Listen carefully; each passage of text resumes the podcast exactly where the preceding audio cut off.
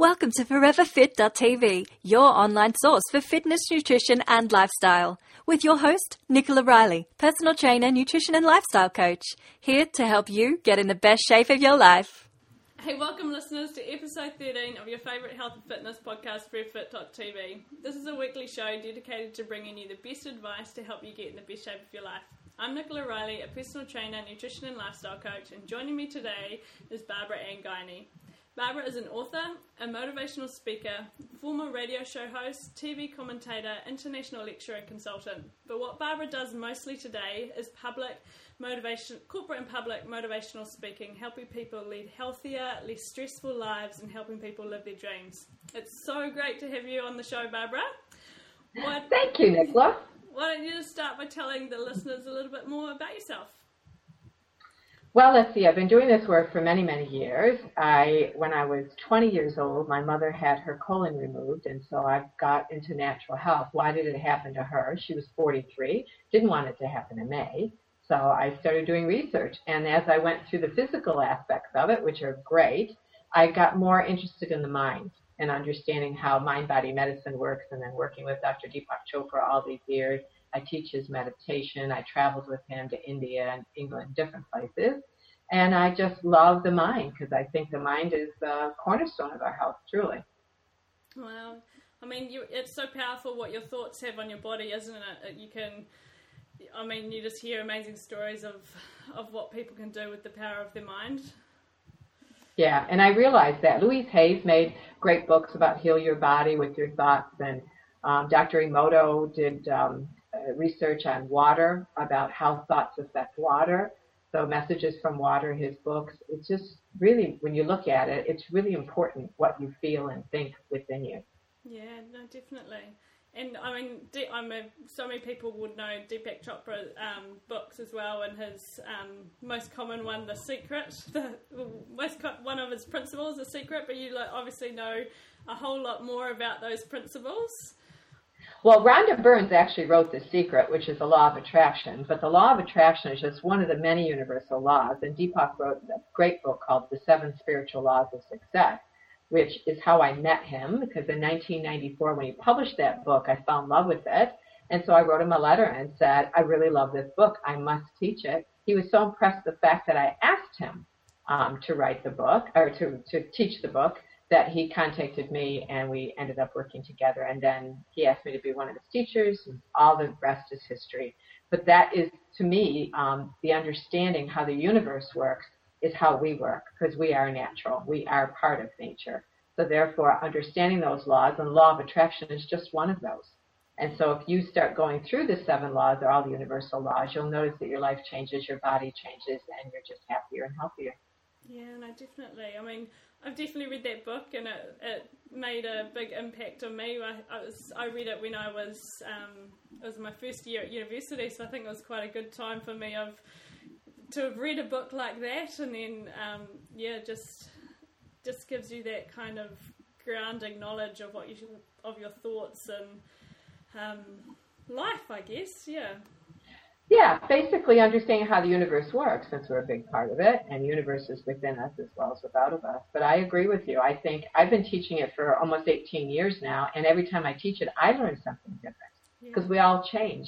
We're always changing, and we're learning new things. And so to me, teaching this, I just came back from Nepal, and I was teaching it in Nepal, which was the first time I ever taught people who English wasn't their first language. So it was really interesting how to interpret Um, the seven universal laws, but they got it, and they understand it, and they kind of live it probably better than we do.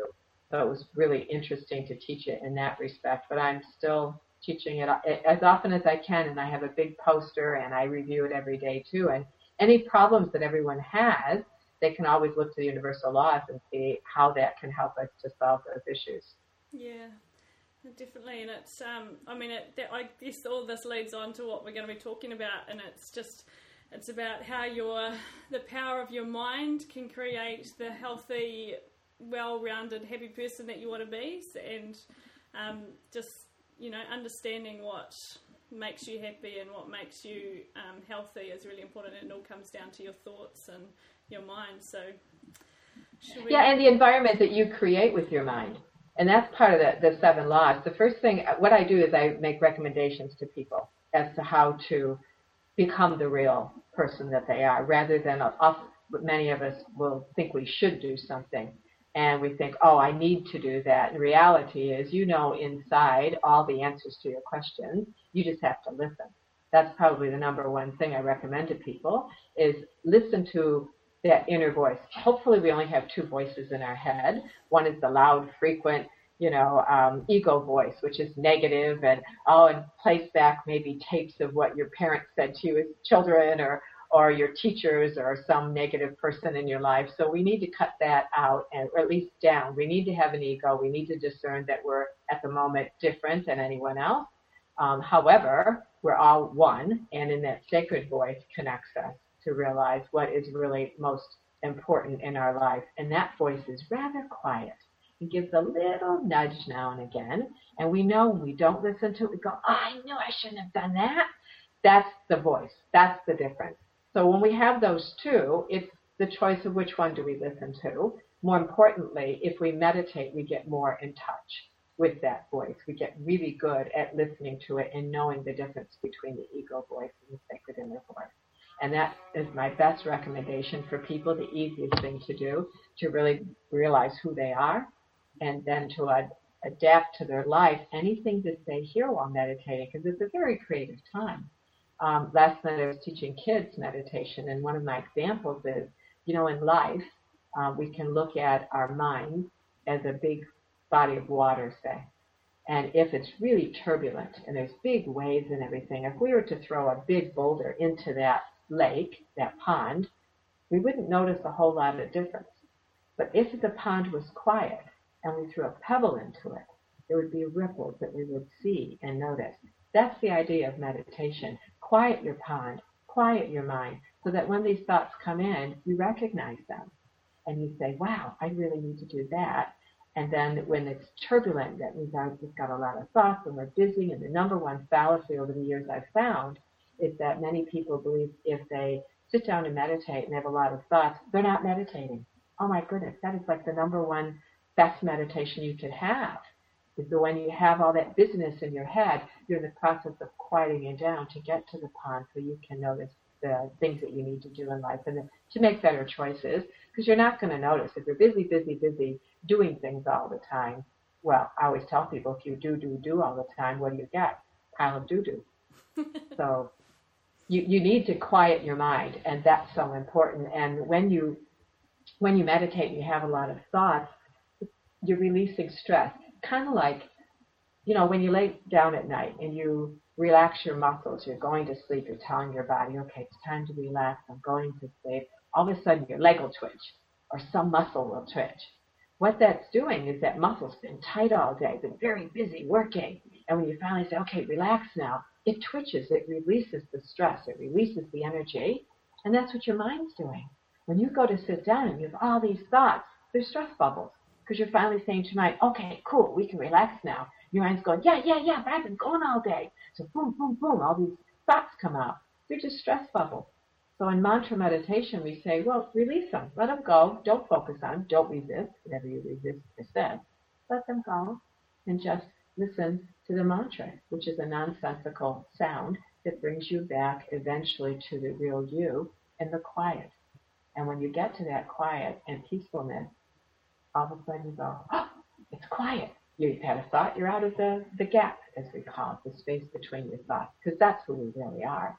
But when we listen, just like when you wake up in the morning, if you have a dream, if you don't write it down quick or you don't tell someone, you forget it. Same in meditation. You don't stop your meditation to write down these great ideas. You wait till the meditation's over and write it down. I wrote my first book, Natural Options, through meditation. It just kept coming to me. It's a very creative time. And another thing, when you meditate, there's only three things that can occur when you meditate. The first one is, of course, that you get a lot of thoughts. That just means you're stressed out and that you need to really be sitting in that chair and releasing the stress, because otherwise you'll take it with you the rest of the day. The second is that you fall asleep. Just means you're tired. You're not getting enough sleep.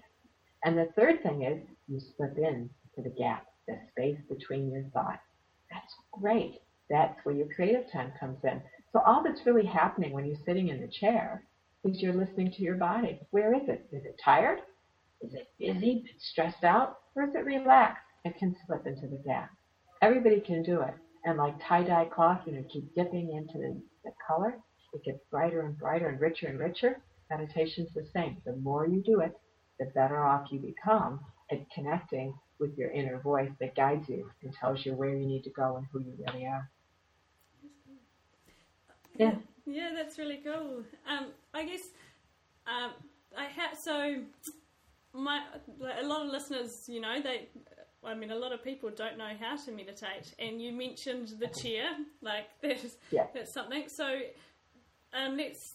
Why don't you explain how somebody starts to bring some meditation to it? Like the word meditation for somebody is just like, oh, I'm not going there. That's just so freaky. Like, I don't, I don't I know. Meditate. That's not me. I'm too tough for that, you know? Yeah, so exactly. How, how, well, I know. How does somebody start to bring some meditation in? What, what's some little steps that they can do?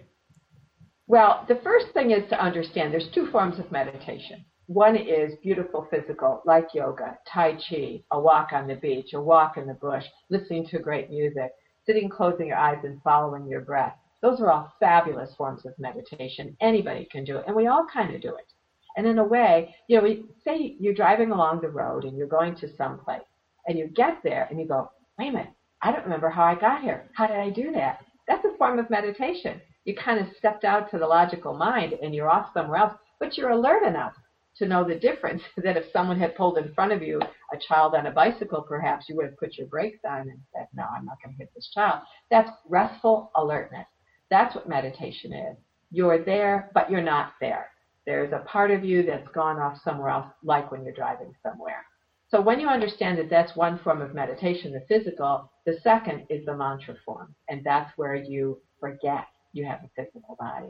You don't want to know about breathing. You don't want to use your ears listening. You don't want to see something. You want to just go within and be you, okay? How you do that is you don't have to sit in a lotus position. So people think you go over in the corner and go, hmm, you know. That, that's a nice form of meditation, but once again, it's sound. It's listening using your ears. It's quiet. It's serene. You just sit comfortably in a chair, hopefully. Uh, one of the kids last night said, well, can I lay down? No, it's not a good idea because usually you associate laying down with sleeping.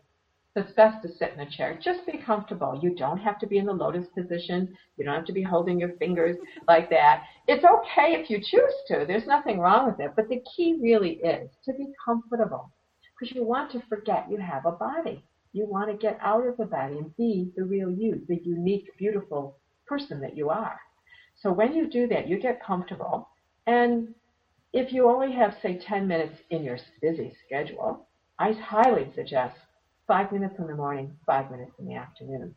Reason being that, you know, you don't get up in the morning and say, okay, I'm going to eat everything I need today, and I'm not going to eat any more the rest of the day.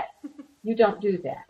You know, so you don't do that meditation. It's a gift. It's really a gift that you give to yourself to say, you know, I'm worth it. I'm going to sit here and listen to what I want, what I feel, what's best for me. Oftentimes, we women in particular are nurturing everyone else around us, but we don't take the time to nurture ourselves.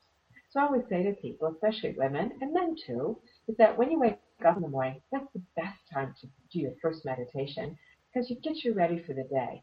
You get up, maybe you go to the toilet, get a glass of water, whatever you want, then sit down somewhere comfortable, keep warm, whatever it is, somewhere where you're not going to be disturbed. Uh, you're not going to hear the phone ring. You're not going to hear the dogs barking or a cat because animals love to come to you when you're meditating because they love to meditate. They do it often. Very natural for them.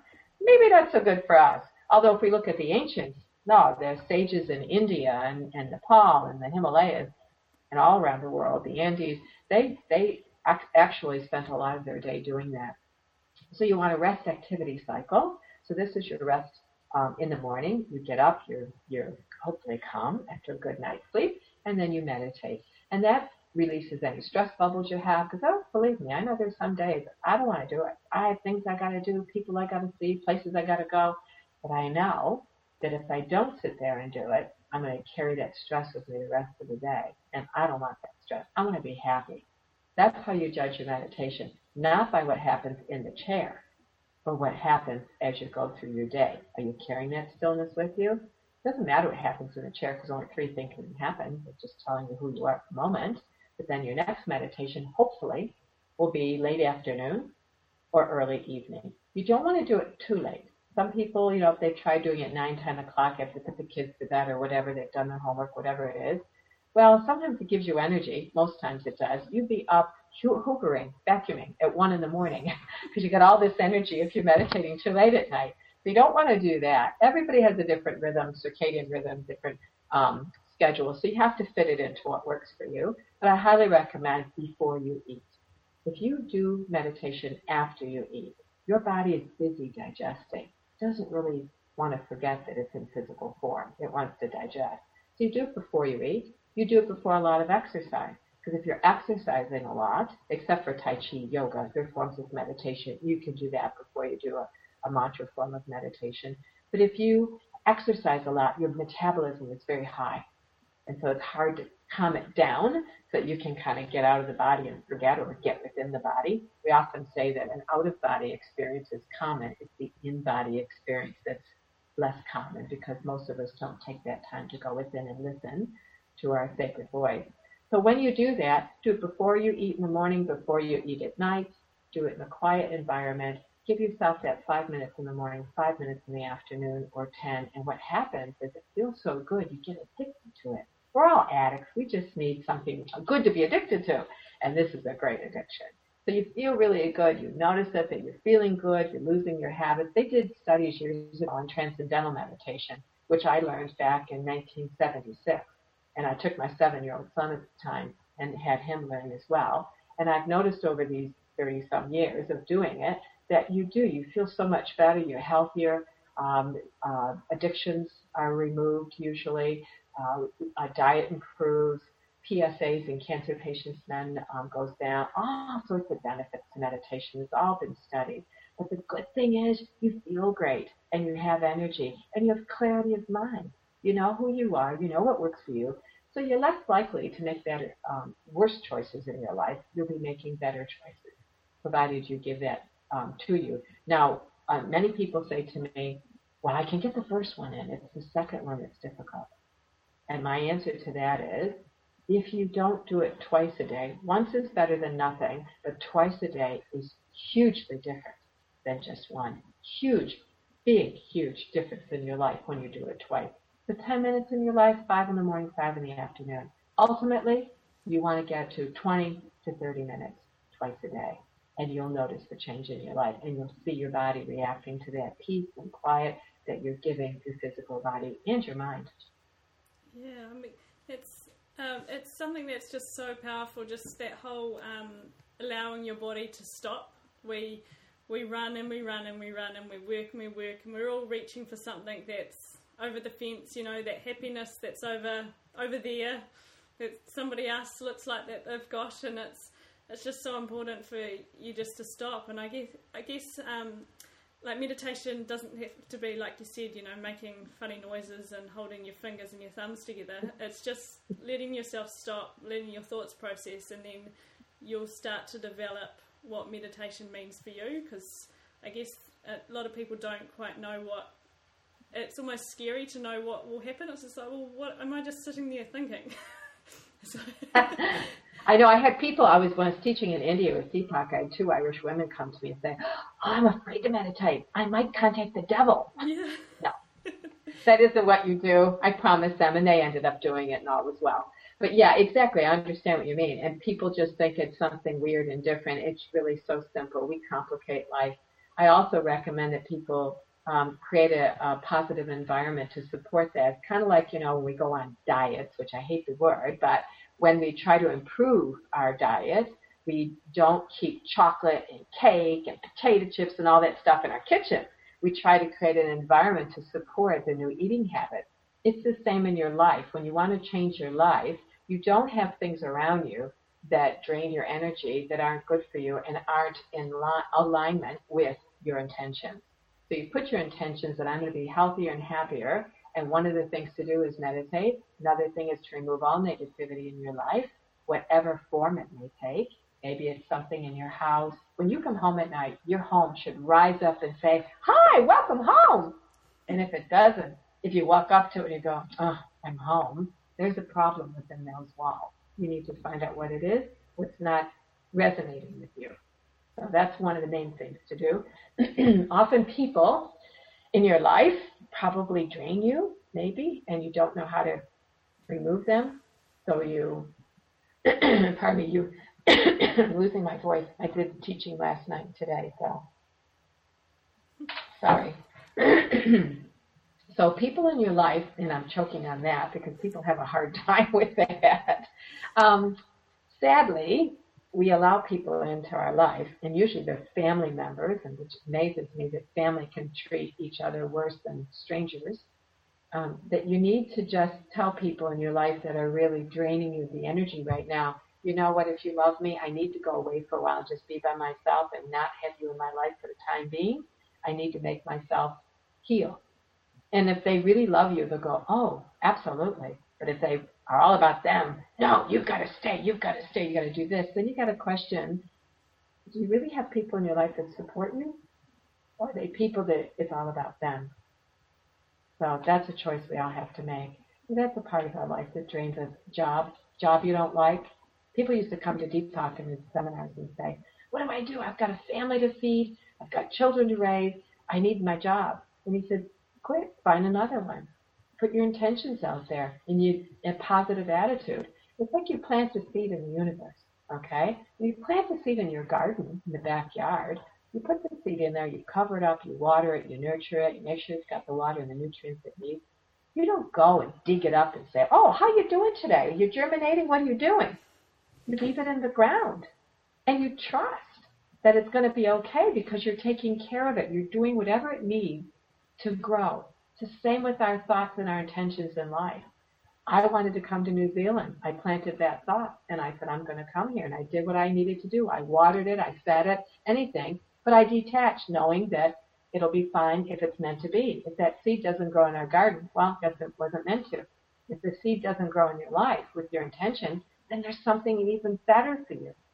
Yeah. And you let it go. You detach from it and let it be. And that's what I did. I said, "Okay, you know, it'll be this or something better." So when you set your intentions, you add that phrase, "this or something better."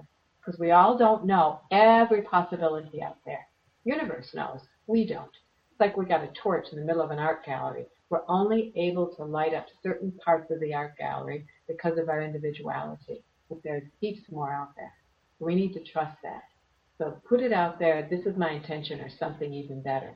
Oprah was great. She said that, and now she says she wouldn't, couldn't even imagine the wealth and the power she has today. It was beyond her scope of believability back in the beginning. It's true for all of us. We just need to put it there and trust it'll happen in its right time or something even better. Mm, I love that, the planting the seed in your thoughts. It's just, it's so powerful that, yeah, I just... Yeah, yeah, it works. It really it's, works. It's when so people understand, yeah. Just picturing, yeah, it's okay. The whole visualization and picturing things and just putting it out there and knowing what you're wanting to achieve and everything. Yeah, and it's understanding universal laws. That's how the universe works. That's how nature works. Why do we try to go against it with our minds? Yeah. That's the question I always have. When you follow the seven laws or any universal laws, because there's more like law of attraction and all of that, and law of least effort. All of these laws, and the law of Dharma. So many people have come to me late, my clients, and said, you know, "I don't know what I'm here to do. I don't know what my purpose is." So I tell them to ask themselves three questions. The first one is, what do you love doing so much that you lose track of time? Now, you know, Nicola, I talk. I lose track of time. So I have a radio show, and, you know, all the stuff that I do is speak on stage and stuff is because I love sharing the knowledge that I've gathered from my teachers. So what do you love doing? You lose track of time. That means it's timeless for you. You get so engrossed in it. And that's great. Pardon me. And then the second question is, what do you love doing so much that you pay to do? Money is just energy. What are you investing your energy in? Money is just a commodity, just energy, but where are you putting it? And then the third question is, is it in service to others? And that's what we're all here to do, is help each other, serve each other. So those are the three questions. And people say, "Yeah, but I'm still not sure." Then I suggest going back to your childhood. before you got all these shoulds, I should do this, I should be this from my mother, my father, my friends, whatever, go back to what really interested you as a child. Maybe you'll find it amongst those activities that you loved doing as a child. Sometimes we just get so caught up in pleasing everyone else that we forget. And I have to say, when I was growing up, I wanted to travel the world. I wanted to learn every language of the world until I learned the language of love is heard and understood in all countries, in all different languages. But that was my intention as a child. And I wanted to be a veterinarian, but I cried every time our dog got hurt, so I realized that wasn't going to work. And so, and I took French for three years, and I thought, oh, that's enough of that. So it's a good thing I found love of the language, because then I'm able to go wherever and do that. So you just got to look back, see what, what makes my what makes me smile, what makes my heart sing, and that's what you're here to do. What is your passion? Live your passion, because if you don't, who will? Yeah. You know, it's your choice. Yeah, like I, I think, all, I mean, all of this is, I want to let people know, like, the importance of of finding that happiness, you know, like it, the meditation, it's not, you know, doing a meditation and, and living that happy life is not just something you should do. It's something that's, you know, it's creating a healthy body. Like if we're doing something that makes us unhappy and we're stressed, um, why don't you, we talk about, it's a little bit like the health benefits of actually allowing yourself to stop, and like the uh, the importance of not letting your, yourself be stressed, and the importance of finding that, um, you know, the, the place where you want to be, so you're doing things that you love.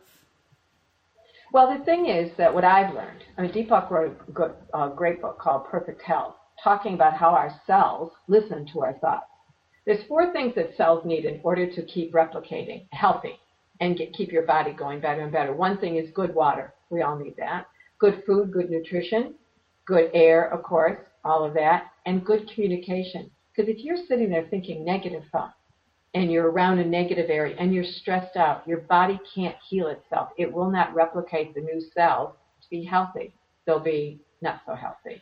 And then they'll create even more unhealthy cells. So the physical body, the cellular part of our being, will not be healthy. It'll get worse and worse. And we see that happen. I mean, I think we've all met people who are really negative, and all of a sudden everything they attract to them is negative, unhealthiness. The body listens to all of our thoughts. So what are we telling it? Are we saying, boy, life's great, I'm so grateful for this life? Or is the body hearing you say, ah, oh, I'm not well, I'm not happy? And it's going to respond to that accordingly. It's been proven. Mind-body medicine is out there now. It's been definitely proven. So we have to be careful. Our body will respond. Louise Hay wrote that great book, Heal Your Body. if you, um, if people who have different diseases, like I was diagnosed twelve years ago with uterine cancer. And so I had a hysterectomy. Yay, great. That took care of it. However, I had to look at the mind. What was I was in a, a marriage that I was very unhappy. I, it was um, my husband and I had separated lives ten years before. He lived his life, I lived mine. It didn't work for me. So I understood then, and I was working with Deepak, and I was working with a lot of people that had cancer, but I kept thinking, oh, I can fool my body. You know, I'd get off stage and go, boy, if anybody ever knew the kind of life I live at home, my husband smoked, he ate junk food, you know, it was nothing who I was. And then all of a sudden I got the diagnosis. It was a wake-up call. And that proved to me that our body listens. And then I found Louise Hay's work, that everyone I've come across in all these years that have a, a physical ailment, usually there's an affirmation that could help heal it, which she did. She had, I think she had uterine cancer back when she was uh, thirty, forty years ago, a long time ago. She healed herself with her, a lot of her thoughts and reflexology and a whole lot of other things. But the key here is that our bodies react, just like Doctor Emoto proved with water. Water that is talked to nicely creates crystals, beautiful ice crystals when you freeze it, or when you thaw it out, it's frozen and then thawed. Whereas negative water, when you speak to the negative water, um, or the water negatively, it won't create any pretty crystals. So if water reacts, and we're mostly water, think about that. If we're mostly water, and Doctor Emoto has proved that in test tubes about what water creates with negative thoughts. What are we doing to ourselves? Our health, will, we won't have energy. We won't have the inclination to go and exercise, move it or lose it. I mean, really, there's, there's. I, I created this wheel years ago about our health and well-being, and you can find it on my personal well-being website. But if you look at, we're a wheel going down the path of life. and how strong our spokes are determines how we handle the bumps in the road. So I divide it into five equal spokes. First one is nutrition. You are what you eat, so you have to be careful, and you know that above all, and you teach well about that. And then the second thing is exercise, move it or lose it. You're great at that too. And then the third one to me is detox. You need to detox the body with forms of chiropractic, reflexology, uh, cleanses, whatever it is. And I learned that through my mom losing her colon when she was forty-three. So that was an important spoke in the wheel for me. But then I got into the mind stuff. And meditation, I realized, because of all the studies proving that meditation helps your health, helps you be healthier. Heart attacks are lessened, all of that stress on the heart. We all know stress creates that. And then the second one is positive attitude. It's creating that environment that's positive. So those two spokes are the mental side of it, and couple that with the three spokes that are physical, and your wheel will be handle, handle best whatever comes along your path of life, whatever bumps your road may encounter, your path will encounter. So that to me is essential in understanding that we're multifaceted beings, but we need to address all aspects of our being. And maybe we're good at a few of them, but I'm sure there's one or two that we can improve on somewhere. That to me is a simple, easy concept of going through your life and getting better and wanting to be healthier, and then creating that healthy environment in which to grow and let yourselves replicate in a healthy manner. Oh, yeah, that's so true. I mean, I guess, mm. what sort of questions would people, um, you know, ask themselves? Like, where where do they sort of move forward from here? Like, it's there's, you know, it's just some some simple little steps that people could do to, um, you know, implement today. Like, what what kind of things can they ask themselves in the questions? Okay, well, one of the things, like I said, my first book, Natural Options, spoke about the the wheel. So they've got to look at their nutrition. Are they consuming, um, you know, bad foods, foods that aren't really feeding their cells, maybe draining them, cancerous stuff, like all these chemicals that are in the foods nowadays, really, really sad.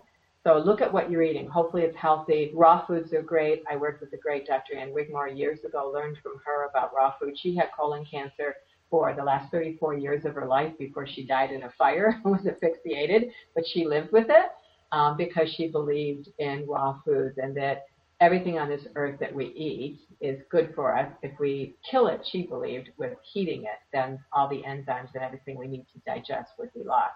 So there's a good way, looking at what they're eating. Second, of course, is the exercise. Are you sitting there? Move it or lose it. You've got to get up and walk around. You can't be sitting at a desk all day. You need to look at your exercise. Make sure you go for walks. If it's that simple um, in your life, you can fit that in. Just take a walk, go somewhere, walk. You don't have to jog. You don't have to, if it's too much for you, start out slow. It's, you're great at teaching that stuff. Third one is um, detox. What are you doing to cleanse your body? You know, we do spring cleaning in the house, then we should spring clean our body. So what are you doing? Do you go for colonics, enemas? Do you take herbal cleanses? Do you um, get reflexology, massage? Do you go for chiropractic treatment to make sure the nervous system is in order, not being pinched, which will not allow the uh, impulses to get to the cells of the body to heal and replicate in a healthy way? What are you doing to maintain your health, keep it going forward? Or are you just ignoring it and just hoping that it'll take care of itself? It won't. And then what are you doing with your mind? Look at your life. Like I said before, look around, go home, look in a drawer, start small, look in a drawer, say, what don't I like in here? What doesn't make my heart sing? Throw it out, get rid of it, recycle it, give it away, donate it to the Salvation Army, whatever, recycle it. And then after you do the drawer, you're going to get excited. Oh, this feels good, I'm cleaning. Then you go to a closet and then do that. And then when you go, oh, I got to do a room. And then you got to do your whole house. And then maybe you could do your car. Because the things in life that you look at, that you say, oh, I need to do that, it will drain you of energy. Everything boils down to energy and information. So look in your life. What's draining you? What doesn't make your heart sing? If it doesn't feed you, it drains you. So you need to look at that. And then, are you taking time for you? We call it me time. Are you sitting down to meditate? Are you going for a walk at the beach? Just you, no one else. Are you doing that? Those are some simple, easy things to look at. Not all in one day. Take one at a time. Slowly introduce it, because you know what? We got to where we are today slowly. we need to exit slowly and get better and better out of these negative habits into positive ones very slowly. And then you don't, you'll, when you get overwhelmed, this is one thing I learned when I was trained in N L P, you chunk it up. You say, okay, I've got all this to do. So you take small pieces. Say, today I'm just going to look at my diet. And I do that maybe for a week or a month. I'm just going to change and look at everything I put in my mouth. And then you can say, okay, now I'm going to look at where am I a month later, a week later. Okay, now I'm going to look at my exercise. One step at a time. That's all it takes. One little thing can make a huge difference in your life. So just don't get overwhelmed. Chunk it up, as we say. Pick one thing to do. Make a list. And then go down the list slowly when it feels comfortable. If you're stressed out, if you feel overwhelmed, that's not helping you. A lot of people go and exercise and they don't want to be there, and they're like, blah, blah, blah, blah, or they want to meditate, but they don't really want to do it. You're, you're causing an inner conflict. You need to be congruent with your whole body. Your body, mind, and soul needs to be happy. At every moment, you have to start making better choices. And hopefully with meditation, you will recognize those better choices. Yeah. No, it is, and it is just those little habits, just like you said, it's making just little changes, making it part of a routine, and so that it, it just it does just become easy and not a um, stressful thing, because that's, like you said, if people sort of just, we're so busy being busy that we want to be healthy, and so someone's just as likely to go just change absolutely everything and then be stressed by all the change. So it's it's, yeah. It's hard on the body. Yeah. And, and it takes twenty, it's been proven to take twenty-one days to change a habit for a human. So know that it takes twenty-one days. So I always tell people, take those twenty-one days. Just do one thing for twenty-one days. See how you feel at the end. Then try another. But everybody operates at a different frequency, at a different vibration level. So you've got to just follow what works for you. If it takes a month for you or a week, whatever makes you happy. You get to choose. No one else, you. Yeah. Well, that's really great. Thank you so much, Barbara, for all of that wisdom and I'm just such, such great advice. Um, I, sure. how, so how can people find you? Um, you've mentioned you've got a book.